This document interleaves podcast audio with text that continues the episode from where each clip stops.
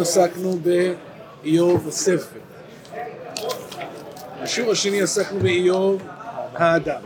היום, ברשותכם, אנחנו נעסוק בפרשנות. והכלל שאנחנו נעסוק בו היום, אני חושב שהוא כלל מאוד חשוב, מאוד מרכזי, זה הכלל שנקרא לו המקרא, המקרא מפרש את עצמו. זאת אומרת, אם אנחנו לומדים את ספר איוב לעצמו, או אם אנחנו לומדים את ספר איוב בתוך המסגרת של התנ"ך, כמו שאנחנו רוצים לעשות, זה שני דברים שונים. כשאנחנו לומדים את זה בתוך המסגרת של שאר ספרי התנ"ך, אנחנו לומדים את איוב תוך כדי השוואה לספרים אחרים, בוא נראה במיוחד בראשית ויחזקאל. עכשיו, אני רוצה לטעון כאן שזאת הצורה שבה חז"ל למדו את התנ"ך. אפילו לא במדרש, אפילו בגמרות. זאת אומרת, שחז"ל אומרים, חיזרנו על כל המקראות. זה אומר שכשהם לקחו מילה מסוימת שהיא לא הייתה ברורה, או ביטוי מסוים, ואמרו, איך אנחנו נלמד את זה? מה, מה המשמעות? אמרו, בואו נסתכל על המקרא כיחידה אחת, מקודשת, ואנחנו ננסה ללמוד את מה שלפנינו מתוך השוואה למקומות אחרים. זאת אומרת, יש מילים שהן כבר אה, נושאות בתוכם אה, משמעויות. גם היום יש מילים כאלה. לפעמים זה יכול, יכול להשתנות תוך כדי הדורות, כן? כשמדברים היום על הרפורמה, אף אחד לא שואל על איזה רפורמה מדובר, כולם יודעים על מה מדובר. בקהלים מסוימים, כשאומרים מילה מסוימת, אה, זה, אנחנו יודעים מה הכוונה לזה. אז מתוך ההתייחסות של דברי תורה עשירים במקום אחר, לפעמים אתה לוקח מילה מסוימת, ביטוי מסוים, אתה אומר, אה, כן, אני מכיר את הביטוי הזה, מאיפה אני מכיר אותו? ממקום אחר בתוך המקרא. בואו ניתן לזה דוגמה. לשאלה שעסקנו בה בשיעור שעבר, מי הוא איוב ומתי הוא חי, אם בכלל, כן? אז בואו נראה איך חז"ל למדו את זה בגמרא. הגמרא המפורסמת במסכת בבא בתרא שכבר הזכרנו אותה לפני. אמר רבי לוי בר לחמא, איוב ממושיה, כתיב הכא מי ייתן אפוא ויקטבון מילי, וכתיבתם במה יוודע אפוא. זאת אומרת, המילה היא לא... היא בדרך כלל תשתדל להיות מילה יותר מיוחדת, לפעמים מילה כמעט יחידאית, אבל המילה אפוא, אה, אנחנו פוגשים את זה אצל משה ופוגשים את זה אצל איוב. רבא אמר איוב ימי מרגלים היה, כתיב אחא איש היה בארץ עוץ איוב שמו, וכתיבתם היש בה עץ. וואו, פה זה כבר הרבה יותר דרשני, בין עץ לבין עוץ. עץ זה לא מילה כזאת יחידאית. נכון, אבל אתה רואה שהדרשן לוקח את זה, אז כנראה שיש לו סיבות נוספות, אבל אתה רואה שהוא תולה את זה במילה מסוימת. זה המקור שלו, או שיכול להיות שזה רק הסימן? זה כנראה יכול להיות הסימן, אשמח. דעה שלישית, רבי יושב בן כוח אומר איוב ימי אחשוורושה, נאמר לו נמצא נשים יפות כבנות איוב בכל הארץ. איזהו דור שנתבקשו בו נשים יפות? הוא אומר זה דורו של אחשוורוש. דעה רביעית, רבי נתן אומר איוב ימי מלכות שבעיה, שנאמר ותיפול שבעה ותיקחם. דעה חמישית, חכמים אומרים איוב ימי כסדים היה, שנאמר כסדים שמו שלושה ראשים. דעה שביעית, ויש אומרים איוב בימי יעקב היה, ודיני בת יעקב נשא, כתיב אחר כדבר אחת הנבלות תדברי, וכתיבתם כי נבלה עשה בישראל. אז אנחנו לא נלמד עכשיו את כל הדוגמאות האלה, אני מקווה שנגיע לזה בהמשך. אני רק בא ל- ל- לאפיין את הכלל הזה שכשחכמים באים לבאר, אז הם אומרים, רגע, בואו נראה איפה יש לי פרשייה שאני כבר מכיר אותה, ומתוך ההשוואה של דברי תורה עשירים ממקום אחר, אני אקח את זה לכאן. אה, בואו עכשיו, אז בואו עכשיו ננסה לראות לפי הכלל הזה שהמקרא מפרש את עצמו, זאת אומרת שהפרשן הכי חשוב של המקרא, מי זה? המקרא בעצמו, כי הוא מפרש את עצמו. אז בואו ננסה לראות אה,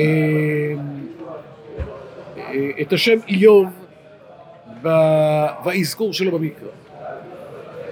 אה, יש כל מיני שמות מהמקרא, מישהו מכיר חבר שקוראים לו איוב? אין בישיבה, נכון? כנראה שאין בכלל ב- ב- בעם ישראל. איוב. איוב קרא, אוקיי, בסדר, יש, אבל, אבל בעם ישראל אני לא חושב ש... כן, יקרא שמו בישראל, איוב, לא, לא, זה לא... אבל... אז, אז, אז עמוס חכם בהקדמה שלו, לדעת מקרא, אז הוא אומר, מה זה השם הזה איוב? איוב, אולי מזכיר לנו מה? אויב, כמו שאיוב בעצמו אמר, כן? איוב אמר, למה פניך תסתיר ותחשבני לאויב לך? כן, בין איוב לאויב, חז"ל דרשו על זה דרשה ארוכה, אתה חשבת שאני... היה איזה באג שם למעלה, במקום איוב נהיה אויב, כן?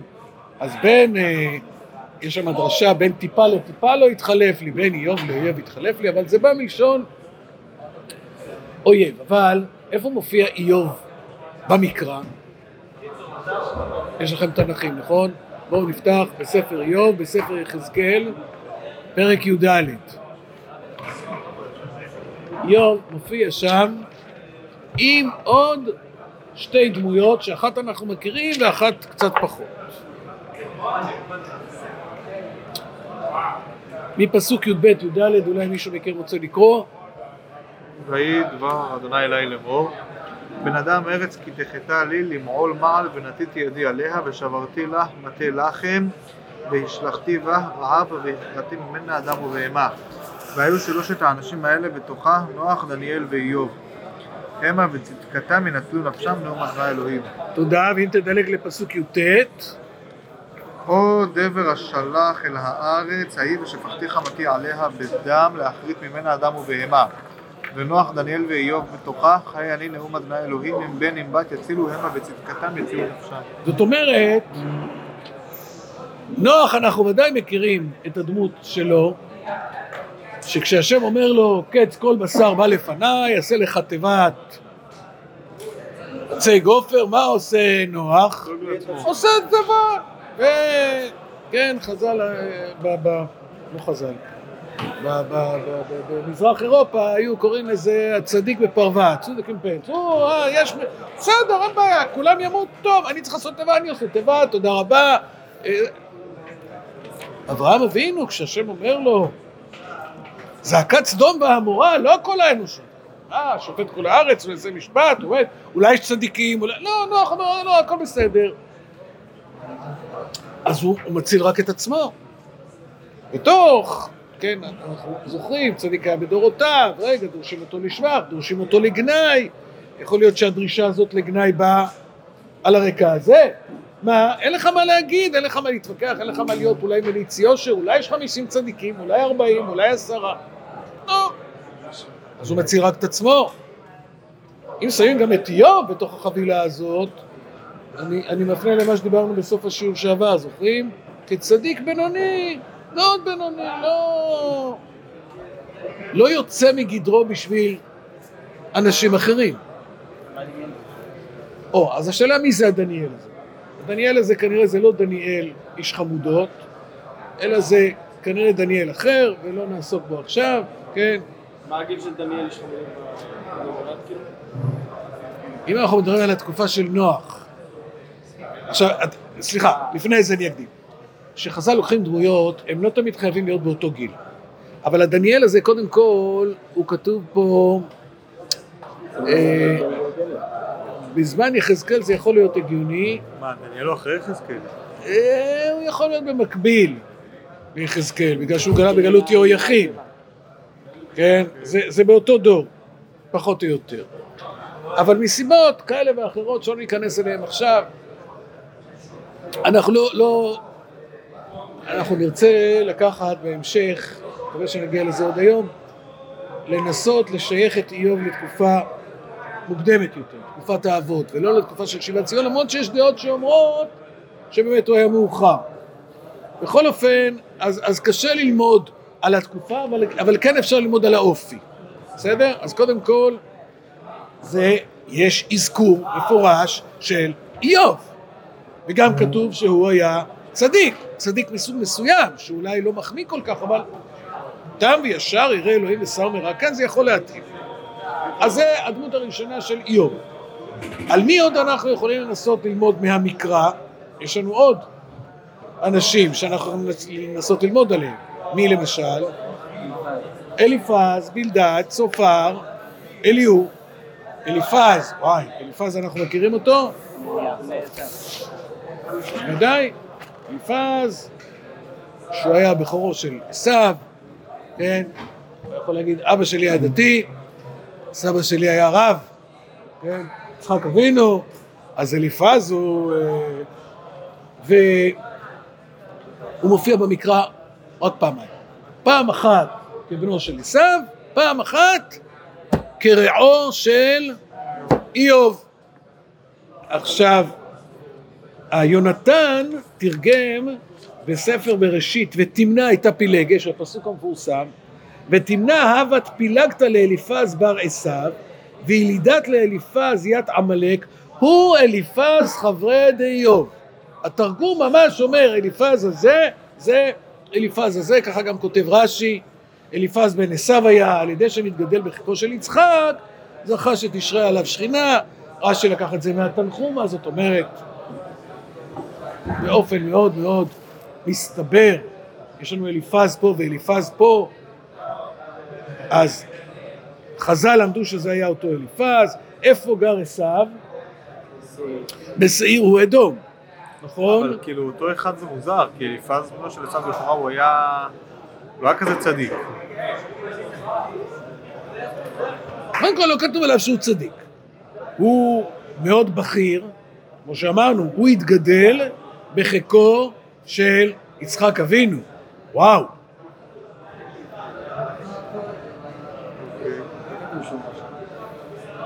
לא, מה שהמדרש מספר שהוא רצה אה, ללסטם את יעקב. הוא רצה ללסטם את יעקב, והוא לא הרג אותו. זה לא... הוא עשה לו לונדס. אמר לו, בוא, יעקב אמר, אני אתן לך, אה, אה, אני חשוב כמת, בוא... בסדר, לא, לא ניכנס עכשיו לדמותו של אליפז, איפה הוא במדד הצדיקות. אבל יש פה שתי דמויות שקוראים להם אליפז. אחד הוא הנכד של יצחק, אחד הוא בכיר הרעים של איוב. בסדר, זה לא פער כל כך גדול, אם בכלל. אוקיי. לא כתוב על אליפז שהוא, היה, שהוא הניח תפילין של רבנו תם. הוא איש חכם מאוד, יש לו אפילו סוג של חזון. בסדר, מי שהתגדל בחיקו של יצחק.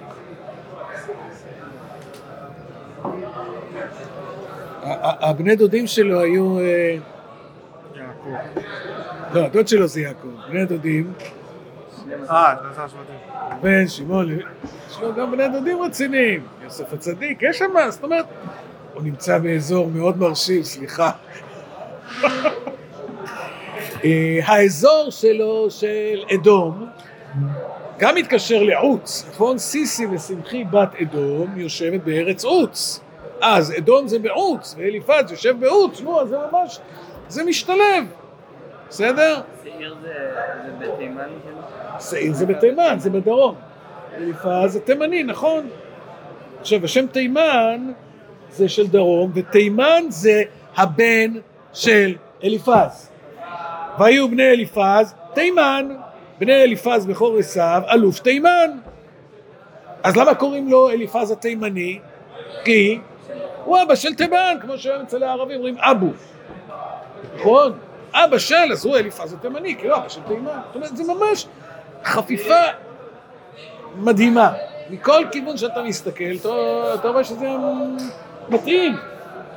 אה, שוח, בלדד מכונה בלדד השוחי. שוח זה אחד מהבנים שנולדו לאברהם. ויוסף אברהם ויקח אישה ושמה קטורה, ותלת לו את זמרן ואת יוקשן ואת מדן ואת מדיין ואת ישבק ואת שוח. זה שוב לוקח אותנו מבחינת התקופה לתקופת האבות, מבחינת המקום, מה כתוב על אברהם? לבני הפילגשים אשר לאברהם נתן אברהם מתנות, ואיפה הוא משלח אותם? קדמה אל ארץ קדם. נכון? ועל איוב כתוב שהוא חכם במקום מקדם.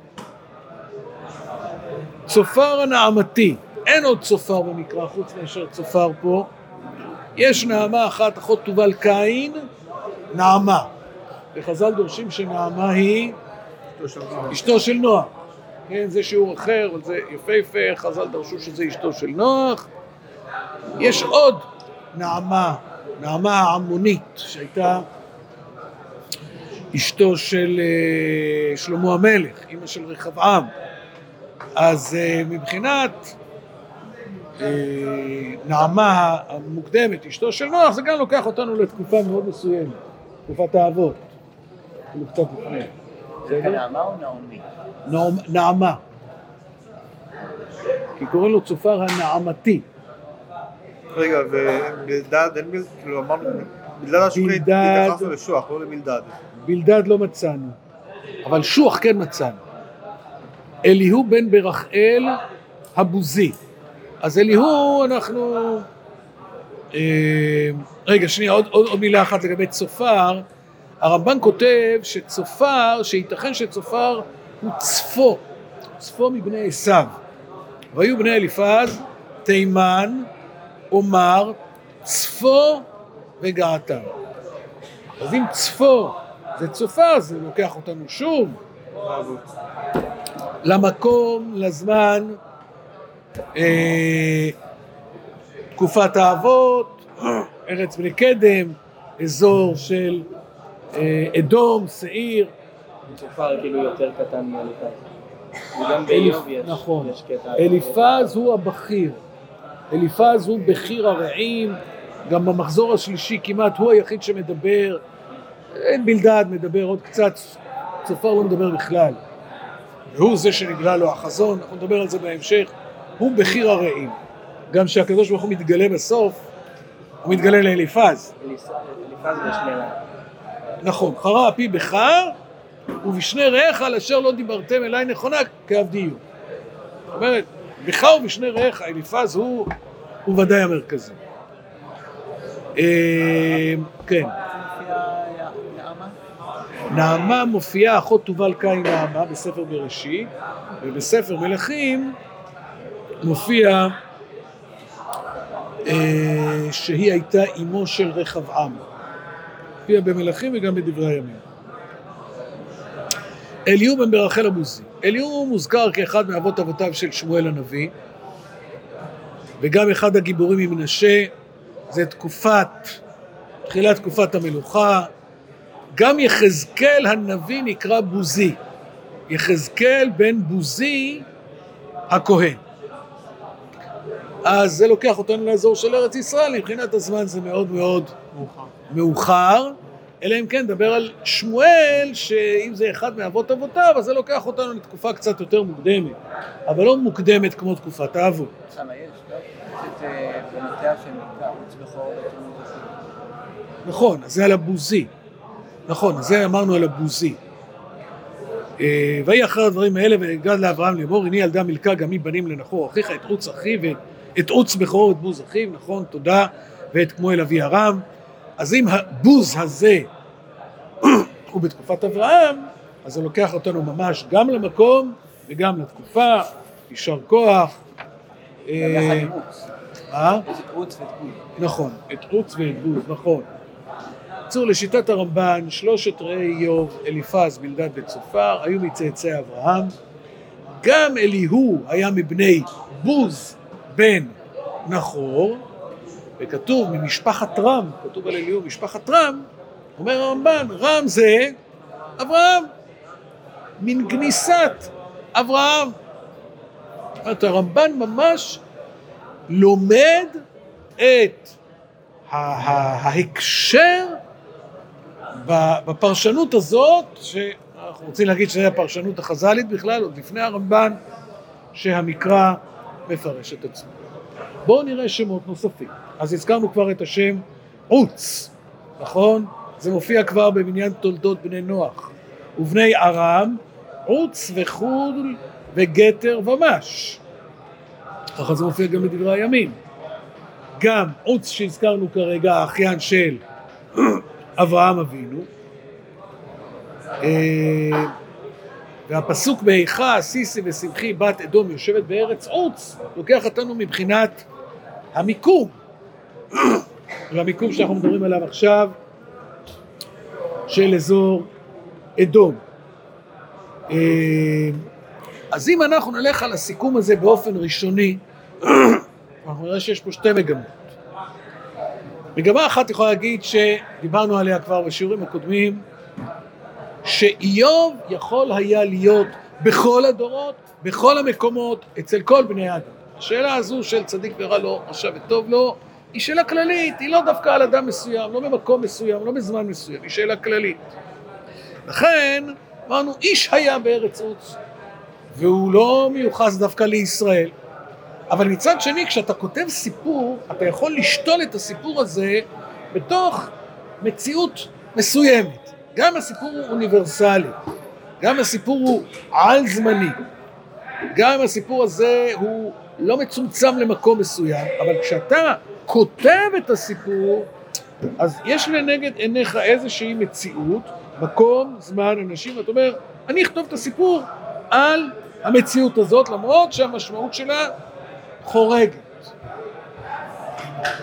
ממה שראינו עד עכשיו, אנחנו יכולים בזהירות לשייך את זה לתקופת האבות, ואפילו לתקופה של נוח,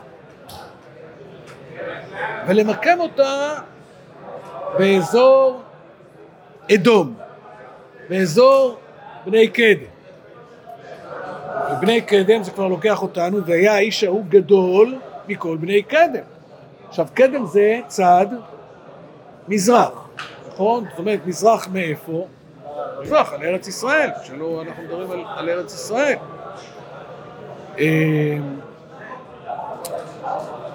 ואנחנו מוצאים על בני קדם, למשל אצל שלמה, ותרב חוכמת שלמה מחוכמת כל בני קדם. זאת אומרת, כשאתה רוצה להגיד ששלמה היה מאוד חכם, מה אתה אומר? הוא היה יותר חכם מחוכמת בני קדם. וואו. אז אם איוב היה גדול מכל בני קדם, אז אנחנו יכולים להבין שהוא היה משהו מאוד מיוחד. הוא לא היה זנב לשועלים, הוא היה ראש לאריות, כן? אמ, ככה גם בביטוי שווה. שווה יש לנו גם אה, אחד מבניו של שם, שוב, תקופת נוח, ובני שם, אבימאל ואת שווה. וגם אחד מצאצאי חם נקרא שווה, אנחנו כבר מכירים את השווה הזה כנראה ממלכת שווה.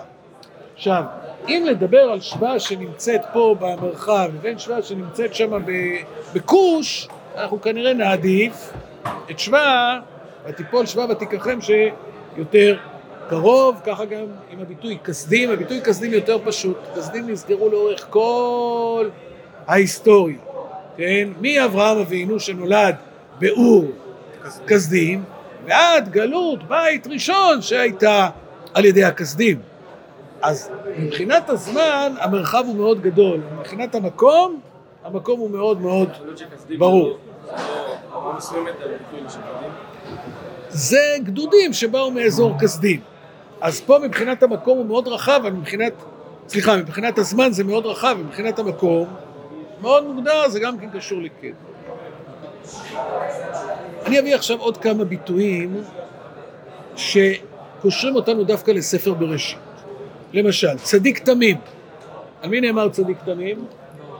נוח, וזה נאמר גם בדברי איוב, כן? אה, לא יבצ... יגבה כל בשר רק במבול ובאיוב. לא ייבצר מזימה, יזמו, לא ייבצר מהם כל אשר יזמו לעשות. באיוב, ידעתי כי כל תוכל ולא ייבצר ממך מזימה. לבראשית, כן? אה, מגדל בבל, בין נוח לאברהם, תרדמה נפלה על אברהם, ואצל אליפז, בסעיפים מחזיונות לילה בנפול תרדמה על אנשים, וגם אצל אליהו, בחלום חזיון לילה בנפול תרדמה על אנ- על אנשים. זאת אומרת, הזה שרואים מתוך תרדמה רק אצל אברהם ואצל אליפז ואליהו. אה, האף אמנם זה ביטוי שמופיע רק בבראשית ובאיוב, אצל שרה, האף אמנם ילד ואני זקנתי. איוב אומר, אף אמנם שגיתי, איתי תלין משוגתי, אף אמנם אלו ירשיע. אז הביטויים ממש בראשית ואיוב, עפר ועפר. אנחנו מכירים את זה מאברהם, נכון? אחיו עפר ועפר, פעם שנייה במקרא, מופיע רק בספר איוב. שהוא מדבר על עצמו, ויתמשל כעפר ואפר. לא, אין אצל דוד. אנוכי תולעת ולא איש. זה נבדק חברים, סליחה, אבל זה עפר ואפר. עבודה רבה. מופיע אצל יצחק. ויהי לו מקנה צאן ומקנה בקר ועבודה רבה, ואצל איוב ויהי מקנהו שבעת אלפי צאן וחמש מאות צמד בקר ועבודה רבה. ובדמיון בפסוקים. זקן ושבע ימים. רק כתוב אצל יצחק ואצל איוב. כסיתה. כסיתה מופיעה פעמיים במקרא. אחת כש... אחת כש... כסיתה. קנו את החלקה, חלקת השדה אשר בשכם, קנו אותו במאה כסיתה, קבר יוסף, ואחרי שהשם החזיר לאיוב את כל אשר לו, אז באים אחיו וכל בית אביו, וכל אחד נותן לו כסיתה אחת ואיש נזם זהב אחד. כל ההשוואות האלה בראשית ואיוב. אה, משך חייו של איוב, כתוב שהוא חי אחרי זה 140 שנה. חז"ל אמרו שבגיל 70 הוא קיבל את כל האיסורים, ואחרי זה שהוסיפו לו למשנה הוא חי עוד 140 שנה. תקופת החיים הזאת של 210 שנה, כן, כמניין שנות השעבוד במצרים, זה בדיוק מתאים לתקופה של אברהם, יצחק ויעקב, שחיו 180 שנה, 175 שנה. לפני כן בני נוח חיו 400 שנה, לפני זה חיו 700 שנה, 900 שנה, אחרי זה 120 שנה. למרות שעל אחרי זה אפשר לומר שטוב, פה זה כאילו, קיבל כאילו איזה מתנה. נכון, אבל מספר השנים מתאים לתקופת האבות. בקיצור, בואו נסכם. הגר"א כותב כך, ידוע כי שתי מדינות היו שנקראו עוץ, לא, אבל בואו נקצר את זה. אפשר לומר שיש פה באמת סיפור על זמני, על מקומי ועל אנושי. אבל מהביטויים, מההקשרים, מהדמויות שמופיעות בספר, זה לוקח אותנו לתקופת האבות. אה, מי שירצה יראה אצל, אצל הרב מדן שהוא קושר את זה לדברים נוספים. אה, אה, מדבר על, על זה שבספר, שבספר איוב יש אזכורים לנוכחות של השם, אין יציאת מצרים, אין הליכה במדבר, אין רמז למקדש, זאת אומרת שזה עוד היה לפני שבני ישראל היו במצרים, זה לא פשוט עם אה, מדרש שאומר ששלושה היו באותה עצה, כן? אה, נוח, יתרו, בלעם, למרות שאם הוא היה בסוף תקופת האבות, יכול להיות שהוא היה גם וגם. יכול להיות, יכול להיות. אה, הוא מוסיף גם, גם על הלוויתן שמופיע, כן, בסוף הספר שהוא ממש מתקשר לזמן של הבריאה, ועוד הסברים נוספים. אה, דבר אחרון שנסכם בו זה ההופעות השונות של שם השם. האם שם השם נזכר בספר איוב? כן. איפה? ויהי היום אבו בני אלים מצב על השם. להתייצב על? השם. נכון. אז במסגרת, גם אומר השם נתן והשם לקח, כך אומר הרמב"ן. הרמב"ן אומר, הנה הסתכלתי בספר הזה, והם בטענות איוב ובדברי חבריו זיכרון השם הנורא. יש שם את השם של ש"ד י' ואת השם של האלוה. אין שם שם השם. מה, כאילו כשהם מדברים, לא כשהם במסגרת. מדברים לא מופיע, זה רק בסיפור המסגרת. אולם בתחילה הזכיר איוב שאמר השם נתן והשם לקח, וכן הקדוש ברוך הוא הזכיר לו שמותיו בפסוק הרוב עם שדי יסור. בכל דברי השטן יזכיר השם המיוחד, וכשיחזור לאיוב יאמר אלוהים, ירא אלוהים, הכינם ירא איוב אלוהים, לא ירא השם. זאת אומרת, יש פה הבדל בין הזכרת השם בשם הוויה, שזה השם הפרטי, שמופיע בסיפור המסגרת, לבין מה שיש באמצע, שזה שמות אחרים, יש לזה סיבות נוספות. עד כאן ההתייחסות לכלל שראינו היום, שנקרא המקרא מפרש את עצמו. עד כאן חברים.